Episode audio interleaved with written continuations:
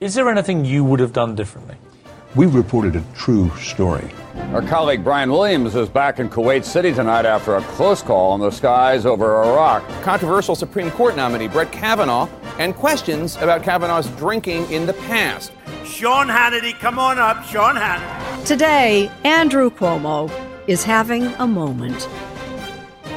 Hi, I'm Chris Stirewalt. And I'm Eliana Johnson.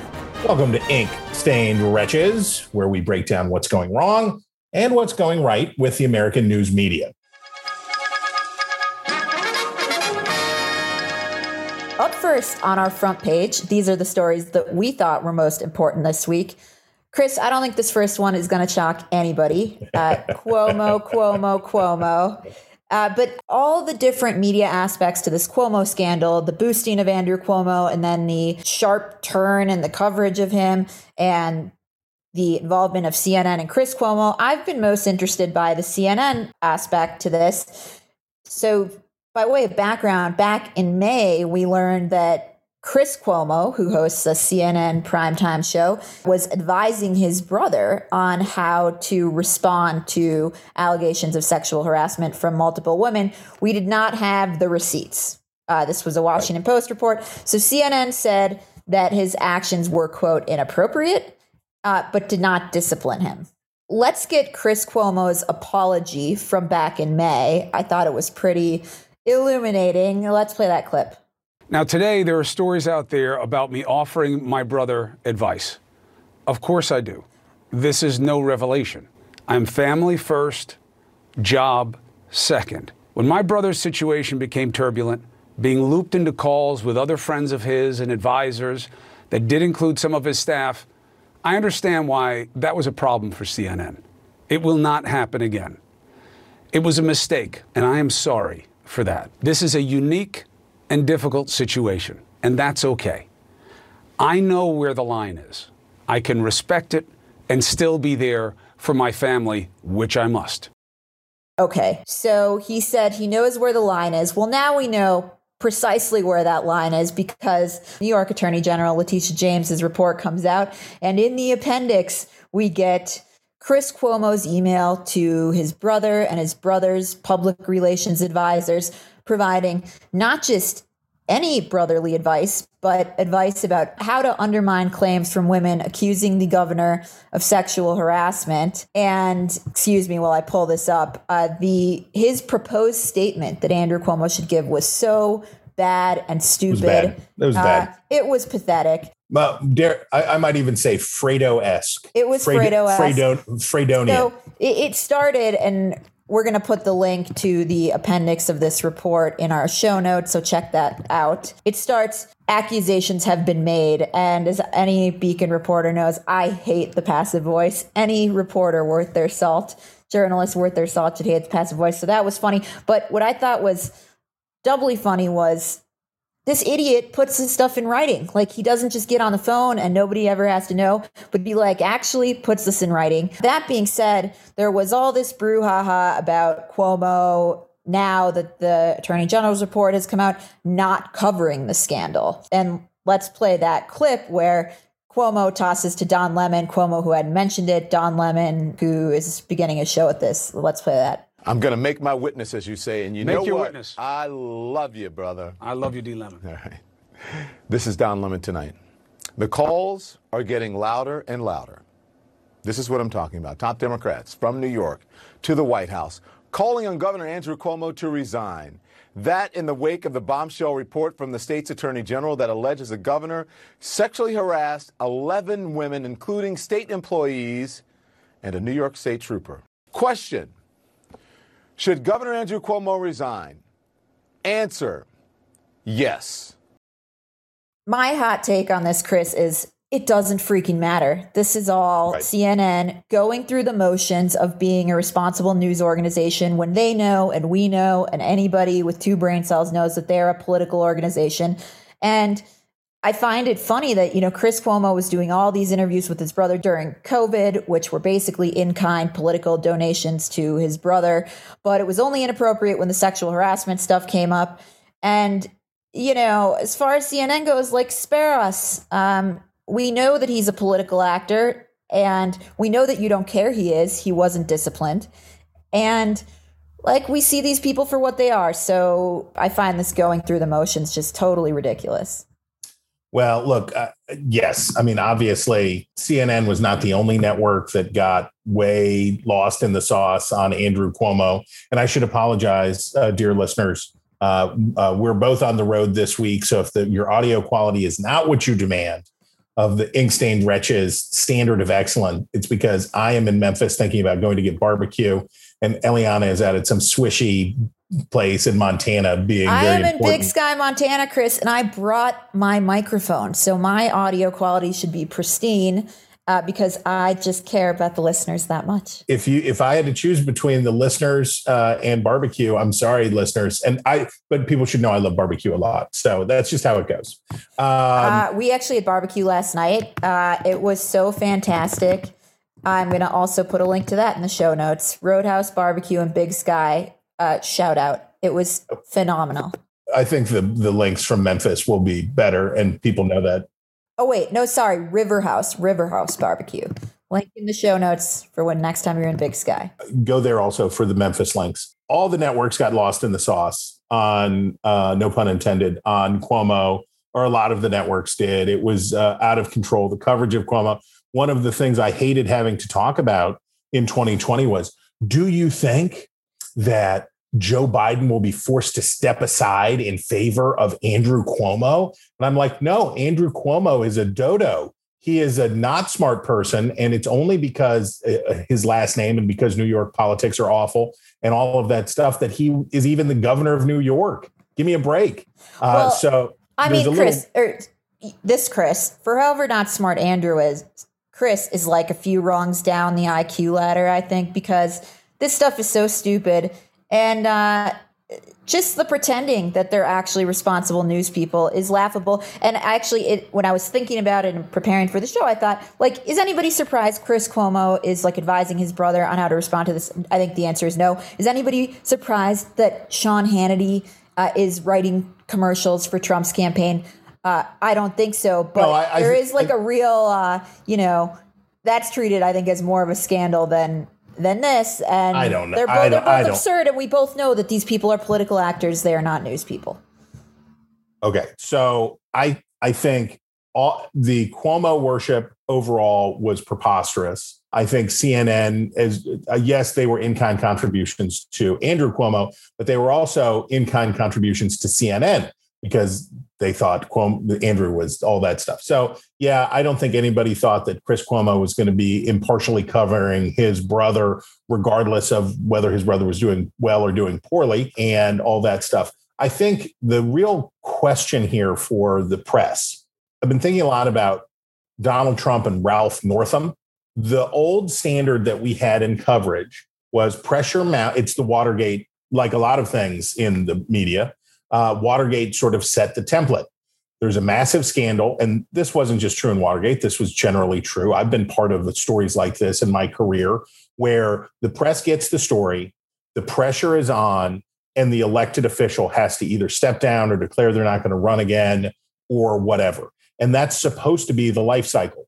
And what Donald Trump and Ralph Northam proved was that, and Ralph Northam, when he was, when, when either he was a Klan, went, went to a, a costume party as a Klansman or in blackface, it appeared, according to his yearbook, that he just said no and I'll stay and let it go.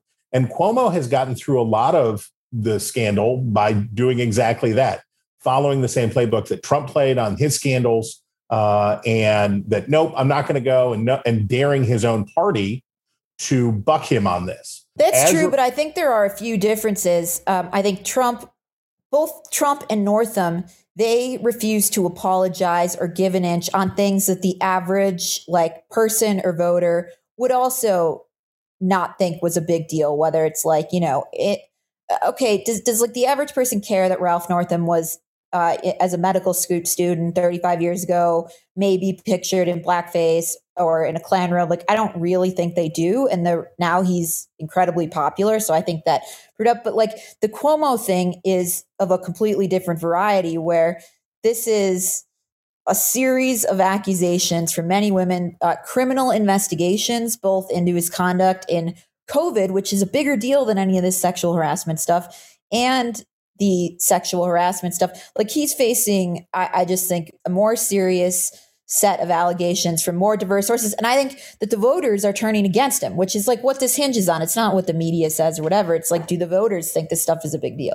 So as as outlets go to cover these stories, if the if the arc is not if the if if that is not the functional arc anymore, if the old idea of story comes out, pressure's on, you know, and I guess we have to credit Bill Clinton, credit or blame Bill Clinton as the first one to really brazen it out, right? Nixon gave it a shot.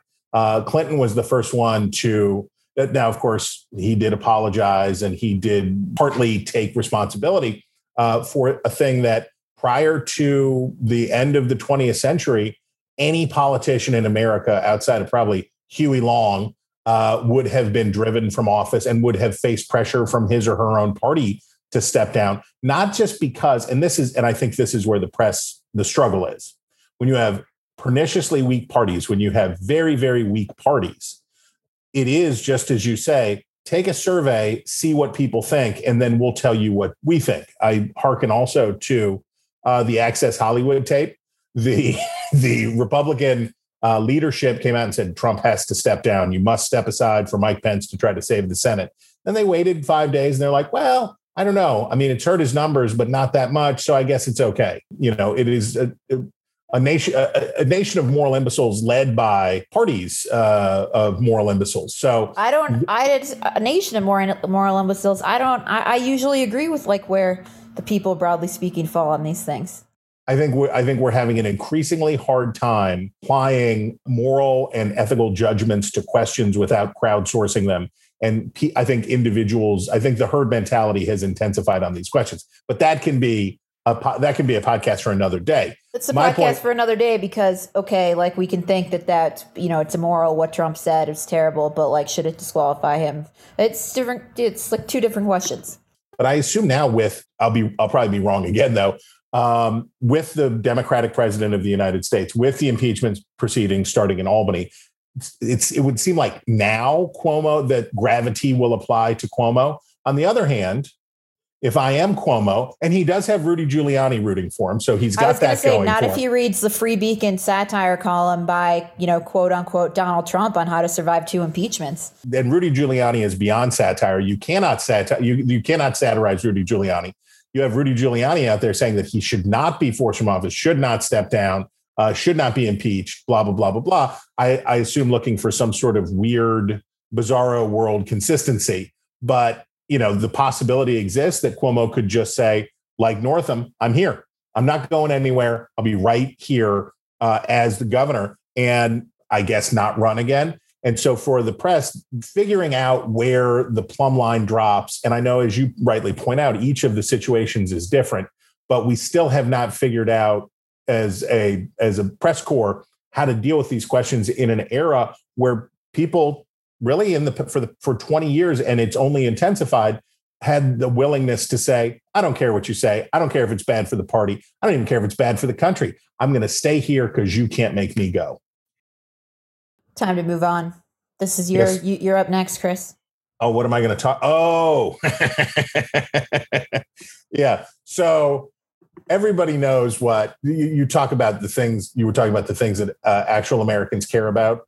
Well, this week, uh, Tucker Carlson tonight is going to is testing that question uh, by broadcasting from Budapest, Hungary, uh, where Hungarian strongman, uh, Soros hater, and European super creep uh, Viktor Orban, the aspirant dictator of Hungary, uh, is hosting Carlson for the week, and uh, Carlson interviewed him and did all this stuff. And obviously, there's a ton of criticism. We should play the clip. Let's play the clip. Hungary and its government have been ruthlessly attacked and unfairly attacked. It's authoritarian. They're fascists. That is, there are many lies being told right now. That may be the greatest of all. The last Hungarian revolution was less contested than our last revolution and probably more transparent. That's true. It's not an endorsement of anybody, but that's true. So ignore the lawyers, the liars rather, and the lawyers, and judge for yourself. Is it working in Hungary or not? We think that it is.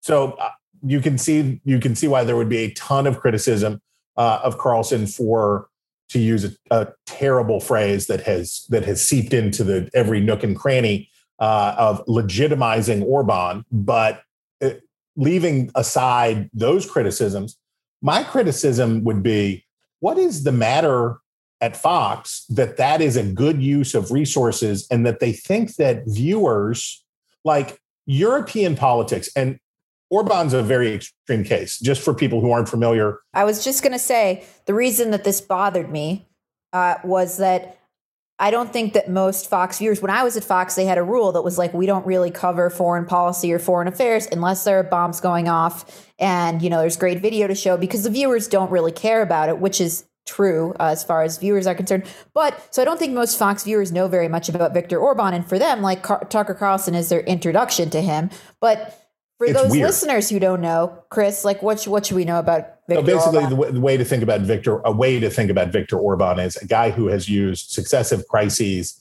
and exaggerated crises to reduce representative government in Hungary. And he has used the Syrian migrant waves, coronavirus, everything. Eh, you can, you can tell what kind of cat he is because he is always there for more cowbell. And by cowbell, I mean more of his control and more tighter and tighter control. People are talking about him as anti democratic. That doesn't quite get it what he is is authoritarian and he's against representative he, he has rolled back representative government my friend and, jamie kirchick uh, who's at yeah. the brookings institution now has done uh, good coverage of orban he lived in europe for several years but i'm going to link a couple of those pieces in the show notes for those who want to read more orban is the kind of uh, uh the dystopian future uh, of the American right that a lot of a lot of conservatives fear, uh, and Orban is is far enough into the bloodstream now uh, J.D. Vance, uh, who is running for Senate out in Ohio for the Republican nomination for Senate out in Ohio, was uh, touting his love for Orban's policies to, to,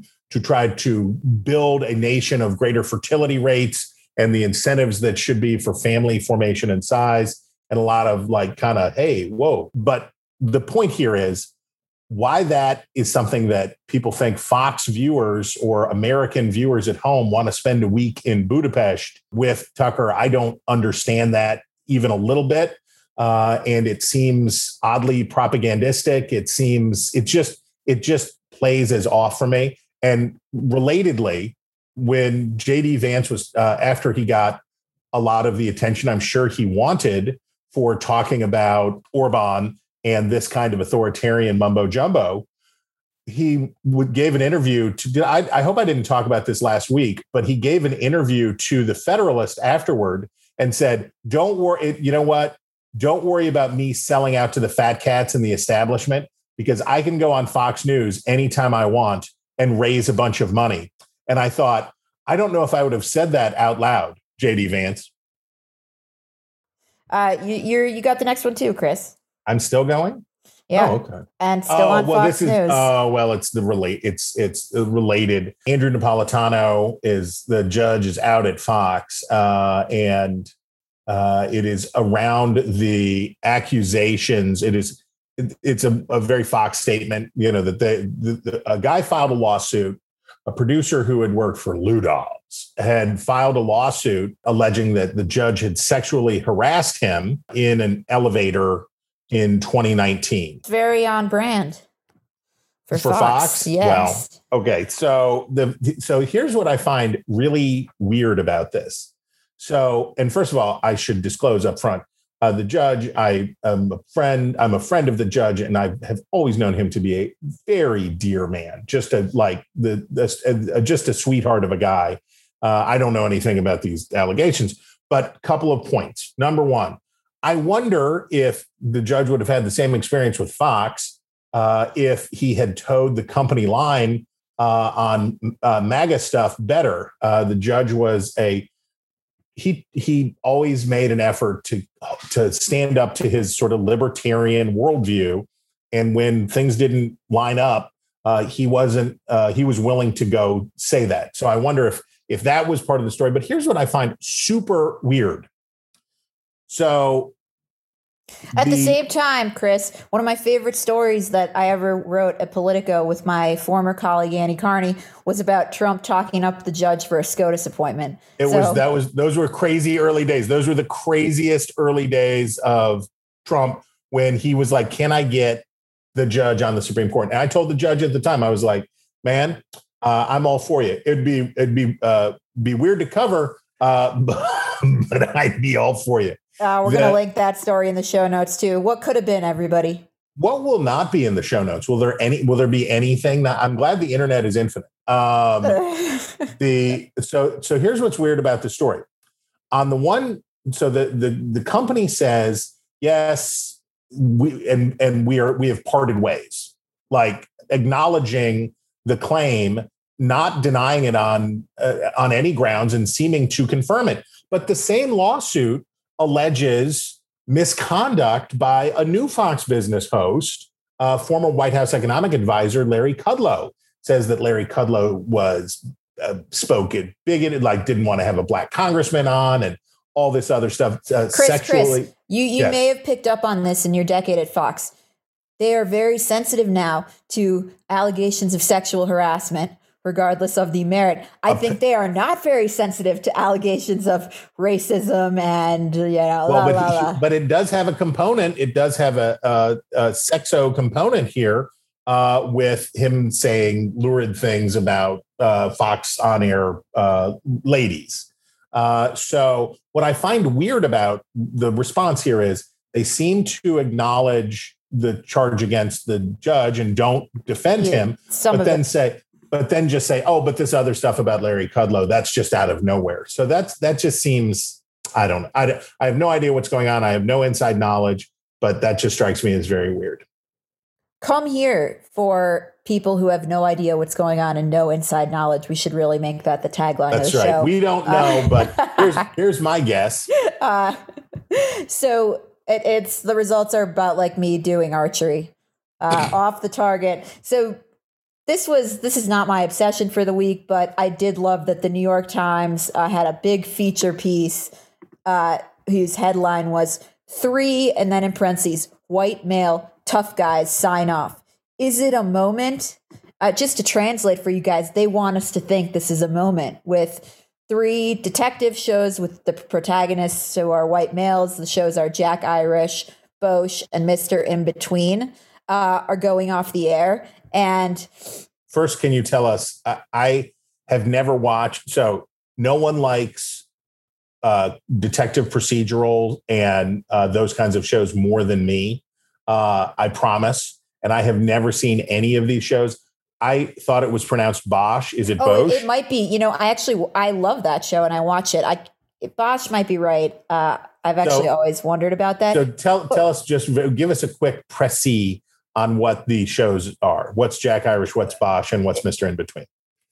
So I have no idea what Jack Irish and Mister In Between are. Um, Okay. But Bosch is like an old style police drama with a grizzled detective. Is it and- British? Uh, no, no, American. Okay. Uh, but Titus Welliver, who plays Bosch, I think is British. What's his um, name? Titus Welliver. That is great That's, actor. that, that's such a great name. It, it almost feels like it has to be fake. I may use that as my alias, Titus Welliger.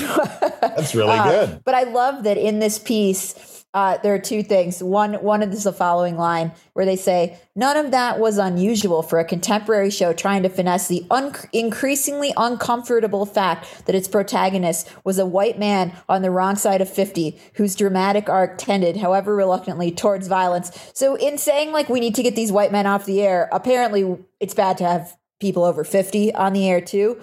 But uh, like they're telling us this is uncomfortable. Uncomfortable for whom? I mean, it's ridiculous. And then and then the best, like the icing on the cake of the story was the coda um, that there will be a new spinoff of Bosch about Bosch and his daughter. So like I don't think this really says what you guys think it's saying, New York Times. Well, first, I want to let everybody know that Columbo is available on Amazon Prime.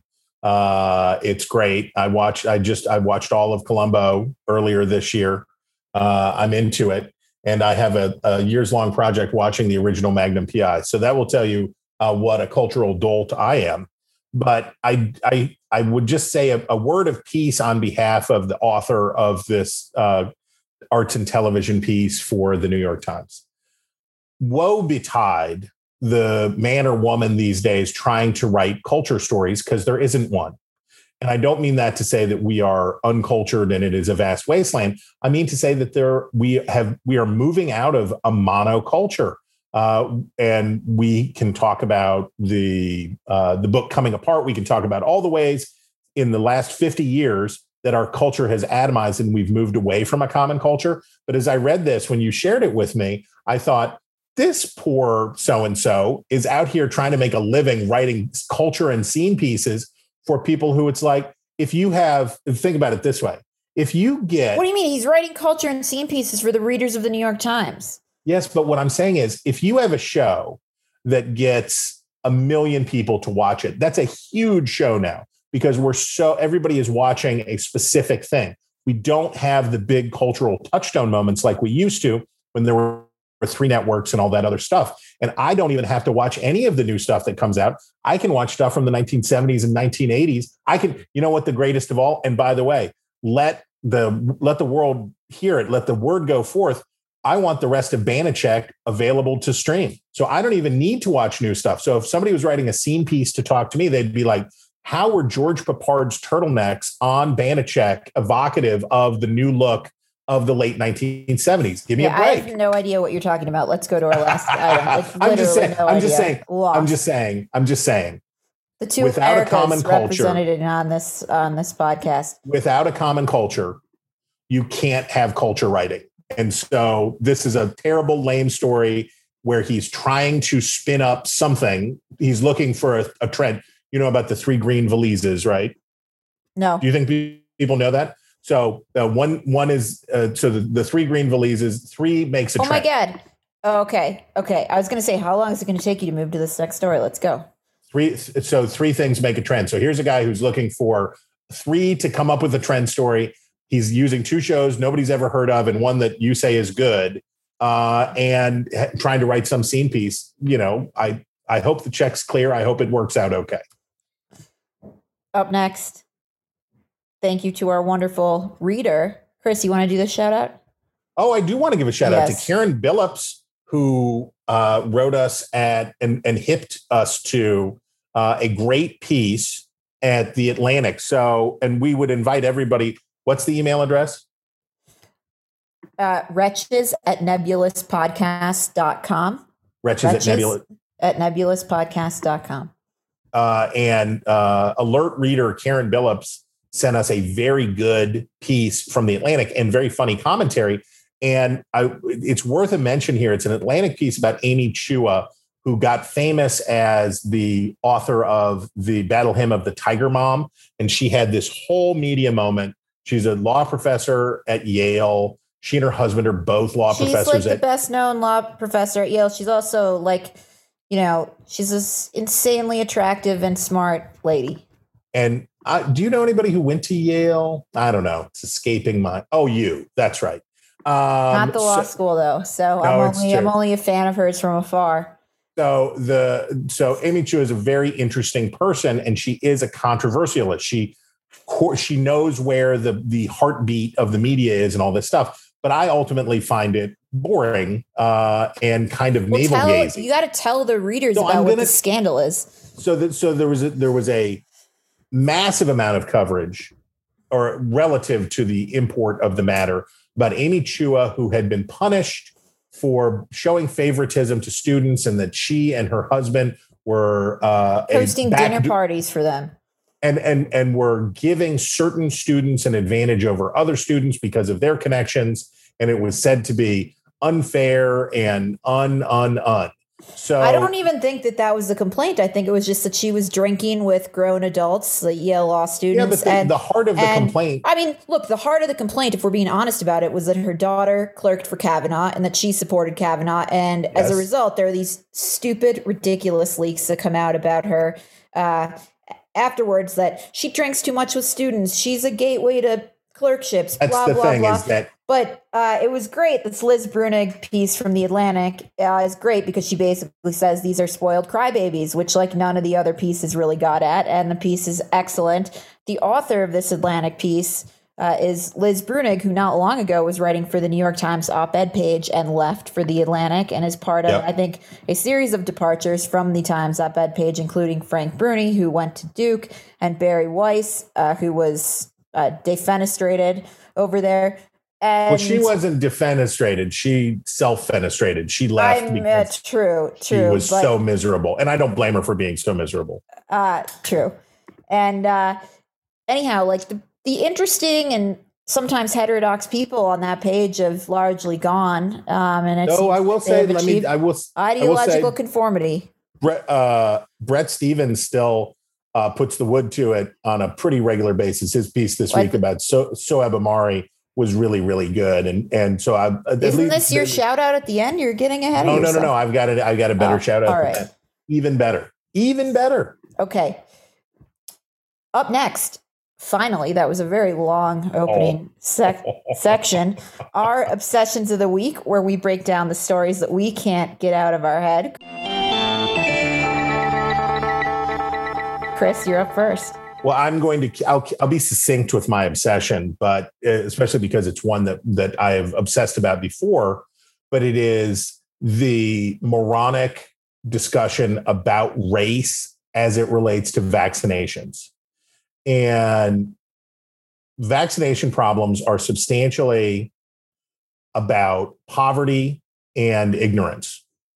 This is what we know, and it is true that there are Republicans who are not getting vac. There, I'm sure that there are Republicans who are not getting vaccinated because of Joe Biden, and I'm sure that there's a group of people who would feel different about vaccines uh, if uh, there was if Donald Trump was president. Just as I'm sure that if Donald Trump had gotten reelected, there's a Wait, is there like an article you're pegging this to? This is I'm very pegging- like, I'm taking it off the runway. Eh.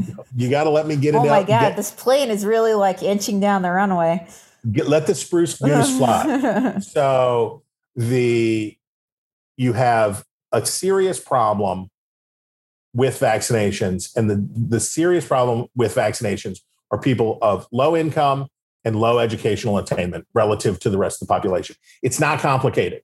And college and and yes, college educated uh, Republicans are getting vaccinated at a lower rate. It's true. I'm not saying that this stuff isn't true, but I want to read to you how Bloomberg, in a piece about vaccine holdouts in New York City, talked about the uh, African Americans who are the largest unvaccinated group subgroup in New York City. Uh, quote: Among Black Americans in general, there's a deep distrust of government and pharmaceutical companies. Uh, quote: We're raised with the skepticism of the government when it comes to vaccines," said Henry Butler, district manager for the community board in Bedford Stuyvesant. Blah blah blah blah blah. Now contrast that with a 538 piece about Republicans and vaccines. Um, not all Republicans have rejected the vaccine, but most vaccine refusers are Republican. Now, let me tell you, most vaccine uh, refusers are Republican. Yeah, there are more Republican vaccine refusers than there are Democratic vaccine refusers because there are not that many Black and Hispanic people in the United States relative to the larger white population. Using these unanchored statistics like this would make it seem like that this is a Republican Democrat issue.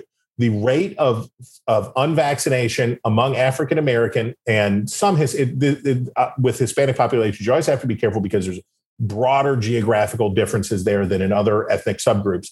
But holy cannoli, the idea that because there are so many more white people than there are black people, there's only 12 or 13% of the population is African American. The idea that you're just going to talk about the total number in that way fails to acknowledge a truth that comes up in a bunch of coverage. It's, it's here, but it's in a bunch of things. Poor white people are treated differently because of the intersectional argument about white privilege. Well, I want to tell you, I've been on the road. I have driven through Appalachia and all the way out to Memphis, and I have not seen a ton of white privilege, right? Uh, in Western Pennsylvania, West Virginia, Kentucky, uh, and Tennessee, there are some very rich folks doing really well. I've seen a lot of poor white people. And I'm yeah, not I mean, saying this is like an attempt to make something that is not really political. It's forcing something through the Republican Democrat lens. So, like, of course, Republicans have to be the bad guys when, you know, in this case, I- it just so happens like more Republicans I, and Democrats. I don't want to infantilize poor whites and I don't want to infantilize working class whites and saying they don't have agency and they're not making their own choices any more than I would say that about African Americans living in Bedford Stuyvesant. We're all equal. We are all created equal in God's image with these rights attached to us, and we are all the same. The coverage, though, treats these two subgroups, poor whites and poor blacks, differently. Uh, I understand the reasons why, but it clouds the argument and it prevents the correct steps from being taken to get more people vaccinated and get us where we need to be so we don't have to put a mask on again, for goodness sake. Is that it? Harumph. You done with your obsession? Harumph. Okay. Uh, well, my thought about this was really there's so much hand wringing. It's amazing. It's like done in the open now, hand wringing by reporters about how to uh, write the news to achieve the desired policy or political outcome. And this jumped out for me in Mike Allen's Axios newsletter uh, on Sunday. So that was August 2nd. Um, the, the top two items were like reporters stressing about the dilemma they face. Uh, so their climate reporter says um, his thought bubble it was as follows. Being a climate reporter today is like being a chronicler of human caused disasters along with the bearer blah blah blah. Um, he know he says i also know that too much doom leaves risking risks leaving people with a sense of fatalism obscuring the equally true and equally relevant fact that the damage does not have to keep getting worse at this pace uh, so you know he's like viewing his job as producing a certain feeling in the audience, which is totally ridiculous. Then their next uh, item is the Delta variant dilemma. Uh, quote, reassuring most vaccinated Americans they don't need to freak out could backfire if it causes those who are at risk to let down their guard. Like when we hear they're being totally open that they're they are working to get everybody vaccinated, which is fine. It's just not the media's job. Um, and how to write the news to produce that result is just you know absurd Well, I- and now happening in the open. I I I find Axios uh, so consistently insulting as a reader. Um, they do their little bullet point things where they're like, "Be smart," what they're saying, hot take, blah blah blah blah blah. So they're already Axios already talks down to you in its format. Its format is designed to talk to you like you're in seventh grade. Uh, no offense to seventh graders, uh, but they're already they're already talking down to you it's supposed to be this high end product and they're already talking down to you so this is in keeping with that and i loved the uh the the way that they did that in the story i know this is not related to this but they did a piece about uh, the new uniforms for the gymnasts, the the desexualized or kind of desexualized. Yeah, like uh, the female gymnast went out where instead of wearing a leotard, they wore like skin tight pants and skin tight top yeah, to, to uh, desexualize themselves. Exa- exactly. But the funny thing is, they even wrote that article in that way. Hot take, be smart. Here's the thing to know about somebody's pants. Here's okay. the thing: they're wearing Thanks. skin tight uniforms either way. Thanks for the, the pants takeaway. update. Yeah. Be smart. Pants are things you wear on your legs. Thanks, Axios. Uh, so my my obsession for the week is like adjacent to uh to to all of this, um, and it's this. I think Chris, like right after we finished recording, this came across the transom last week, which is National Public Radio gives the green light to its reporters to participate in social justice protests, and the NPR article says. Quote, NPR rolled out a substantial update to its ethics policy earlier this month, expressly stating that journalists may participate in activities that advocate for the freedom and dignity of human beings on both social media and in real life. The new policy eliminates the blanket prohibition from participating in marches, rallies, and public events, uh, as well as vague language that directed NPR journalists to avoid personally advocating for controversial or polarizing issues. Um, what about abortion? This well, this is like the inverse of the CNN thing where they're like trying to put form. They're they're like going through the motions. Here, NPR is like, look, we know where our newsroom is, so we're just going to rewrite the policy. Since like we don't already know these people are like social justice warriors and political actors. But, um, uh, they're am I found it ho- Go ahead. hilarious. Yeah, of course they don't mean like abortion protests or like Second Amendment protests. This is when I was at Politico, I remember they sent out a note saying like it's not appropriate for Politico reporters to participate in the Women's March. And this is now like the green light. Go ahead, participate in the Women's March. I also love they're they're allowed to advocate on social media because like this change of policy, we're we're gonna see all this advocacy from reporters on social media that we haven't seen yet. Free, freedom and dignity of human beings uh, is so subjective. Uh, and my idea of what dignifies a human being uh, and what is attached to freedom would be very different. And what this obviously means is as long as you are doing the right, I'm making air quotes, the right things, then you'll be fine. But don't do the wrong things, right? Uh, ask Amy Chua. You can be controversial, but you have to go controversial one direction. Uh, and look, the very simple thing don't protest. If you want to be a reporter, you're giving up part of your public life. You are trading one thing in for another. No different than if you were a judge, no different than if you were any other person who has to be seen as impartial or try to be seen as impartial.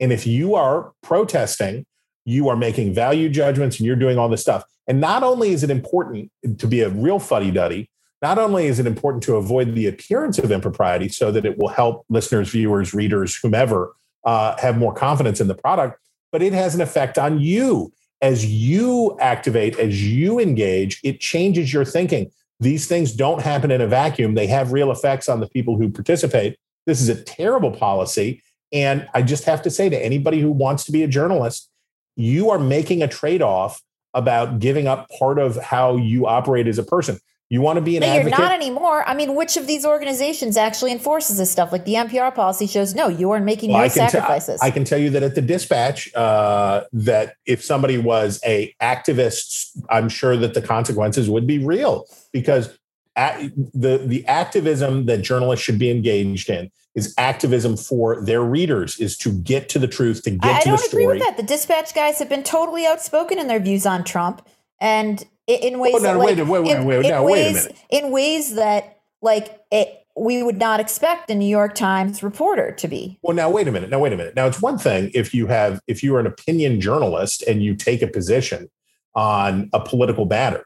I'm talking about demonstrating. I'm talking about marching. I'm talking about political action. I'm not talking about having an opinion for an uh, opinion journalist should have opinions. I'm talking about demonstrating, marching, the kind of stuff that NPR is talking about. I find that a weird, a weird line to draw. I think, uh, but in any case, uh, that part B of my obsession was the Politico newsroom, according to Axios, wanting to unionize, and uh, the quote from Axios is that sources say several factors have pushed employees to seek union support when bartering with management, including the company's handling of internal pushback against Daily Wire editor Ben Shapiro guest hosting Politico's flagship newsletter product. Uh, so, like, it's the same as NPR. Like, they want to unionize to uh, get the desired political slash editorial outcome. Uh, I'm not really sure that's like typically what unions are used for, but we need we need a, a Liz Bruenig takedown of the you know entitled Politico newsroom. I'm I'm here for it. I will. Yeah. I, I will. Uh, maybe I'll just have a regular feature. What the Atlantic did well this week. Uh, we've we've lingered way too long on this stuff, so finally we have our favorite items of the week. Where I am forced to say something nice. I have kind of a cop out this week, but Chris, uh, you go first. You're better at avoiding saying nice I am things. totally. You're you're better at avoiding saying nice things. As as I told Not in you, this case. I'm just exercising Cuomo brother privilege this week, which I, which uh, our listeners will understand momentarily. But do your item. Well, go. Well, you. Uh, I I would. The one I really I want to thank the Gallup organization for doing a poll that very much needed to be done. because we've had a lot of silly billy conversation around what terms people are going to look. The uh, the terms for racial and ethnic groups change over time. That's a very normal thing. It's very understandable. Uh, but Gallup did the work of going out and finding what do Black Americans want to be called? What do Hispanic Americans want to be called? Uh, what what, what is the what is the term? And uh, kudos uh, to Black America. Uh, fifty-eight percent said they don't care. Uh, Black or African American doesn't matter. Uh, African American, I think, has a slight edge, but the overwhelming sentiment from Black respondents was don't care. Either one is perfectly fine. The one that I love, though, and this is this is why it's a, a Gallup has done the media a great service here. Have you are you, you're familiar with the term Latinx, right? I am. My mom, who's from Peru, calls it Latinx. Latinx, uh, and Latinx was supposed to be a. It's the Esperanto of ethnic terminology. Latinx was supposed to be a non-gendered way to refer to people of ancestry in Latin America. So instead of Latina or Latino, or you would just be Latinx. And here is the verdict from uh, the Gallup organization 23% uh, of uh, applicable individuals uh, said that they like Hispanic, 15% said they like Latino. A hot 4% came in for Latinx. So if you are a writer, reporter, or journalist who is using the term Latinx, you are pushing something, not responding to something. We should be responding to what we should call people what they want to be called. We should, I'm not, I don't want to call somebody something that they don't want to be called, but you're the 4%, that basically could be covered by the newsrooms and college campuses and leave no other Hispanic American included in that number. So thank you, Gallup. And my shout out of the week is to my dad. This is why it's an exercise of Cuomo brother privilege here, uh, who has covered, done really, really good coverage of a beheading in in Minnesota that happened in broad daylight. Um, the the guy now in jail on murder charges. His name is Alexis Saborit. Saborit. I'm not sure how it's pronounced, but uh, none of the mainstream media outlets there have reported, and my dad reported that um, he he was in the U.S. illegally, and he was heading to a court hearing where uh, he was on he was out on bail on arson charges and wielded a machete in this arson uh, uh, towards police in this arson case. And say, this machete he ended up beheading his poor girlfriend with. But uh, I do think it's amazing that this has not been reported that the guy was in the country illegally. I think that I think that's uh, better than Cuomo brother privilege. I think that first of all, uh, daddy daughter privilege. That's like an extra layer even beyond that. In this case, it's a it's an interesting story. Well, that is the news about the news this week. If you have a story you want us to talk about, do what Karen did and email us at wretches at nebulouspodcast.com, wretches at nebulouspodcast.com. This has been Ink Stained Wretches from Nebulous Media. Find us on iTunes or wherever you get your podcasts. Just search for Wretches.